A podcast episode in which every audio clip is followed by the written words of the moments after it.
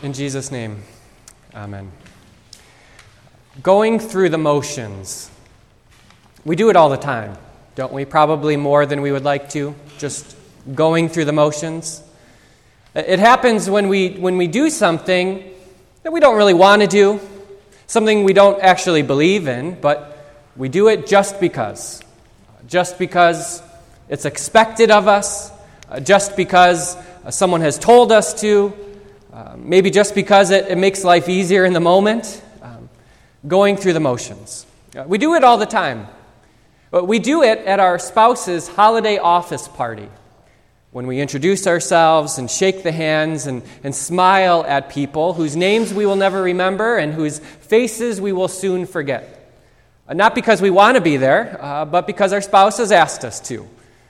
And while we're shaking the hands and, and giving the smiles, we're looking at our watches, counting down the minutes to when we can sneak away. That's going through the motions. It happens at 6:15 on a Friday afternoon as you're ready to leave work. You've run down the stairs and, and gone to your car as fast as you can when out of nowhere your boss shows up. And they've got a story to tell or a joke to share. Uh, one that you've heard a thousand times before, and so you stand there and you smile and you laugh not because the joke is funny, but because it's your boss. it's going through the motions. Uh, we go through the motions sometimes, uh, even when it comes to our faith lives. Not always on purpose, not always uh, with bad intentions, but it happens. We, we come to church maybe, and we stand and we sit and we move our mouths at the appropriate times, but, but all the while we're dreaming of the brunch that's waiting for us after worship. Or we're going through the checklist in our minds of all the things we have to do this afternoon. It happens when we finally sit down at that brunch and we're ready to eat, ready to dig in when someone, and there's always someone, says, Shouldn't we say grace before we eat? And so we volunteer so that we can go through it as fast as we can while we stare at the pancakes or the omelet that's in front of us. It happens when, when we volunteer for something at church. We just go through the motions. We, we show up not because we want to, or maybe not even because we believe in the cause, but because the pastor has asked us to, and we can't seem to say no. Going through the motions. Uh, now, don't get me wrong, going through the motions sometimes is a good thing. Uh, please laugh at your boss's jokes, smiles when he tells you those stories. Show up at your spouse's office holiday party. That's probably good for your marriage.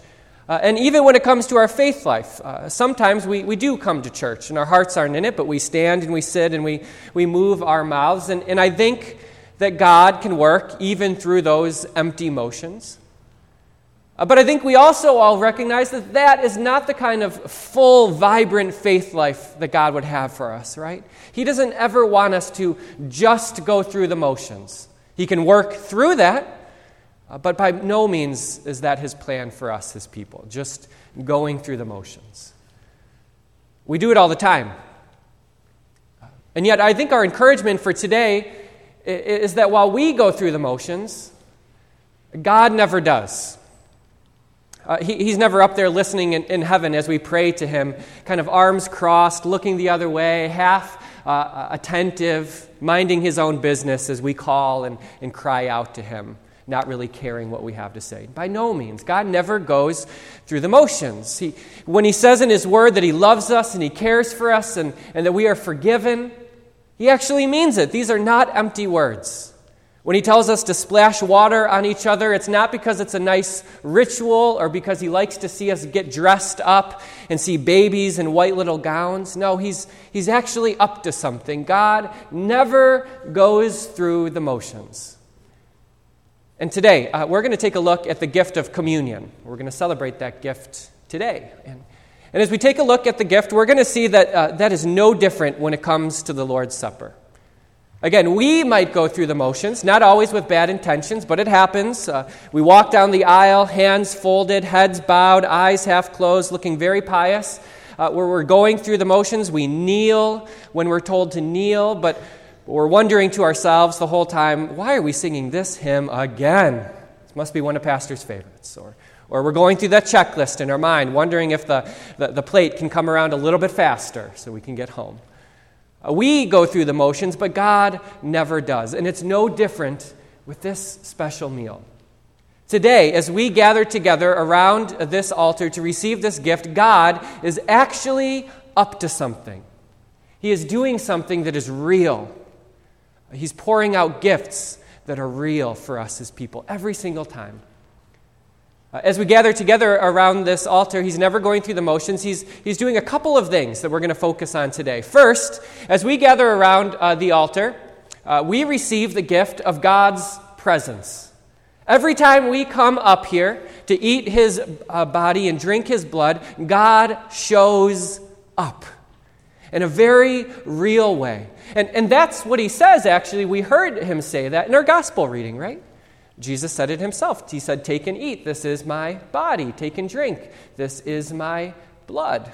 What we receive here today is not just a nice ritual, not just a, a fancy tradition, it's not just a placebo or a reminder. The gifts that God gives today are real. And, and so today we are really receiving God's presence. He is actually showing up among us. It's pretty special, isn't it?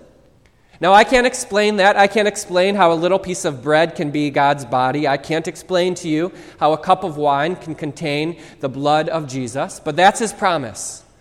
And so we as his people trust it that somehow, in this mysterious way, God is coming to us in a unique and special way.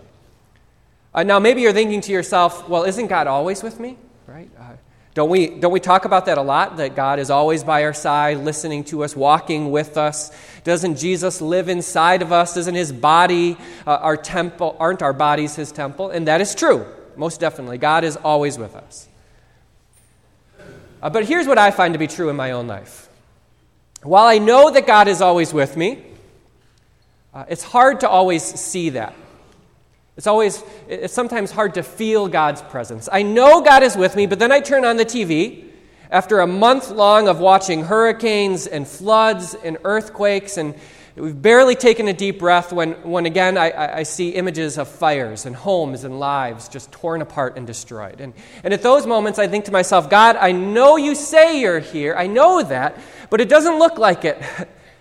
And God, I know your promise to never leave me and never forsake me, but I can't feel you right now. And Lord, I need some tangible expression of your presence in my life. I can't go on and unless you show me that you are actually here. And, and the amazing thing about a, a communion uh, that we're going to receive this morning is, is that we get that gift. Every time we gather together around this altar, it's like Jesus is saying, Here I am. You wondered where I was all week? Well, now taste and touch and see that I am with you. You're lonely, you're scared, you can't feel me right now. Well, as you gather around this altar, I am going to go in you. I'm going to show up. You're going to be surrounded by a family who's there to remind you, I am with you. Yes, God is always with us, but in a special, unique, mysterious way, we know that God never goes through the motions.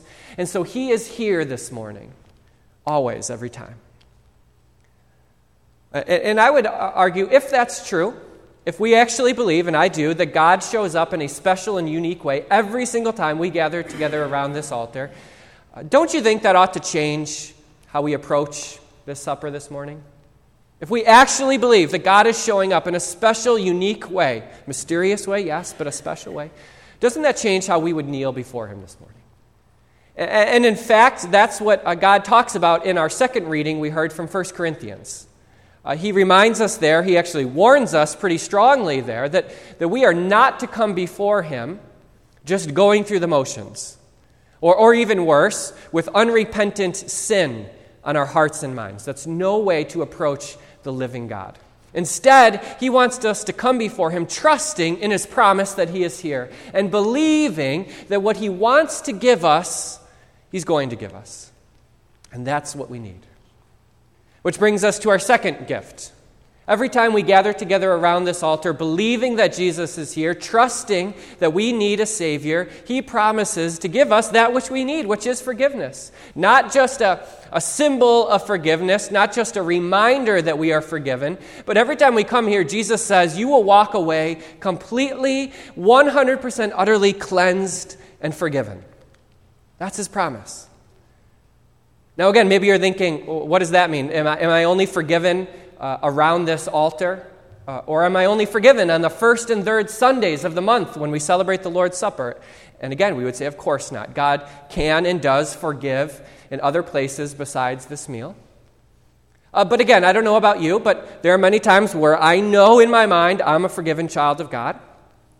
Uh, but then 2 o'clock on a Sunday afternoon rolls around, and I think to myself, yeah, I, I heard God's word this morning tell me I'm forgiven. We, we sung about it. Uh, but already it's only 2 o'clock, and I've thought things I know I shouldn't think, and I've done things I know I shouldn't have done, and I've said things I know I shouldn't have said. Am I really forgiven? Could God really forgive me? And then Wednesday uh, afternoon rolls around, and I've, I've done that now a uh, hundred times over, and I begin to think to myself, okay, God, I, I know you died for the forgiveness of the sins of the world, but, but what about me? Could you really forgive me? And see, that's the beauty of this meal. Uh, we, we come here to receive God's presence, to be actually forgiven, so that when we leave here and it's 2 o'clock on a Sunday afternoon and we think to ourselves, could God forgive me? We can tell ourselves, yes. How do I know? Because I saw the body and the blood. Because Jesus went in me. Because I tasted it with my lips. It's that real, tangible expression of God's forgiveness. Yes, He forgives us through His Word. Yes, we are forgiven in our baptisms. But in another extra special, unique way, our God comes to us today with real forgiveness, never just going through the motions. But every time we gather together here, believing that He is here, trusting in our Savior, He says, You are forgiven. You better believe it. We go through the motions all the time, but God never does. Uh, when I was uh, younger, growing up, uh, all through high school, I, I played a lot of sports uh, basketball, baseball, soccer. I ran track and cross country. And, and over those years, I had a lot of different coaches. And, and generally speaking, there were two kinds of coaches. Uh, there were the kinds that were there just going through the motions. And even as a kid, uh, you could sniff those coaches out pretty quickly. You could tell when a coach wasn't really invested. They were just there out of guilt or obligation, or, or as you get older, maybe to collect a little stipend or a small paycheck. And the, and the thing is that I've come to realize is that coaches who coach like that, just going through the motions, usually end up with players who play like that. Players who just kick the ball, throw the ball, uh, play the games, go to the practices, just going through the motions. Uh, but on the other side, I also had a lot of coaches who weren't just going through the motions, who were there because they actually cared about the sport or the kids, who, who weren't there for a paycheck, uh, but who actually sacrificed of themselves, who gave of themselves, who were totally invested. Um, and again, uh, coaches who coached like that usually ended up with players who played like that. Players who, who gave of themselves, who sacrificed for the good of the team, who reflected uh, what they saw in their coach. And and as I thought about it that, this week, it occurred to me that that's how it is with our God. We have a God who never goes through the motions. Not when we pray to Him, uh, not when we come to Him in communion. He shows up with real gifts. We have a God who saw our need for a Savior, and so He sent His Son into the world to die for us and to rise for us so that we might have new life. If, and if that's the kind of God we have, what does it mean for us? What kind of people are we to be? And I would say that we are a people who are to reflect our God. And that's what I love about the gift that we're going to receive in just a few minutes. We are going to be filled and fed, nourished, and strengthened with very real things. So that when we leave the doors today, so when we walk out of here into our everyday lives, we would no longer just go through the motions. No, we have received the very presence of Jesus. We have been forgiven, and that changes everything so that we would go out into the world and say our prayers, not just going through the motions. But trusting, I have a God who is with me, who has cleansed me. Now let me pray with all boldness and confidence to my God. Let me bare my heart before Him. Now, when we go home to, to read our Bibles, we won't just be skimming the pages so we can check something off. Yep, I did my devotions today. No, we can go to God's Word saying, Lord, speak to me. I know you're with me. I know you've forgiven me. I, I saw you. I tasted you. I touched you this morning. Now we can go and serve and sacrifice, not just going through the motions, but our lives changed by the God who has come among us, in us, with us, for us, forgiving us. No longer just going through the motions. But when those days come, and they'll happen, not always on purpose, not always with malintentions, but when those days come, when we find ourselves, catch ourselves going through the motions once again, racing through our prayers, skimming through our Bibles, at those moments, we praise God that He never does. that He's not a God who just goes through the motions, but a God who shows up for us, giving re- very real gifts for us, His children. In Jesus' name, amen.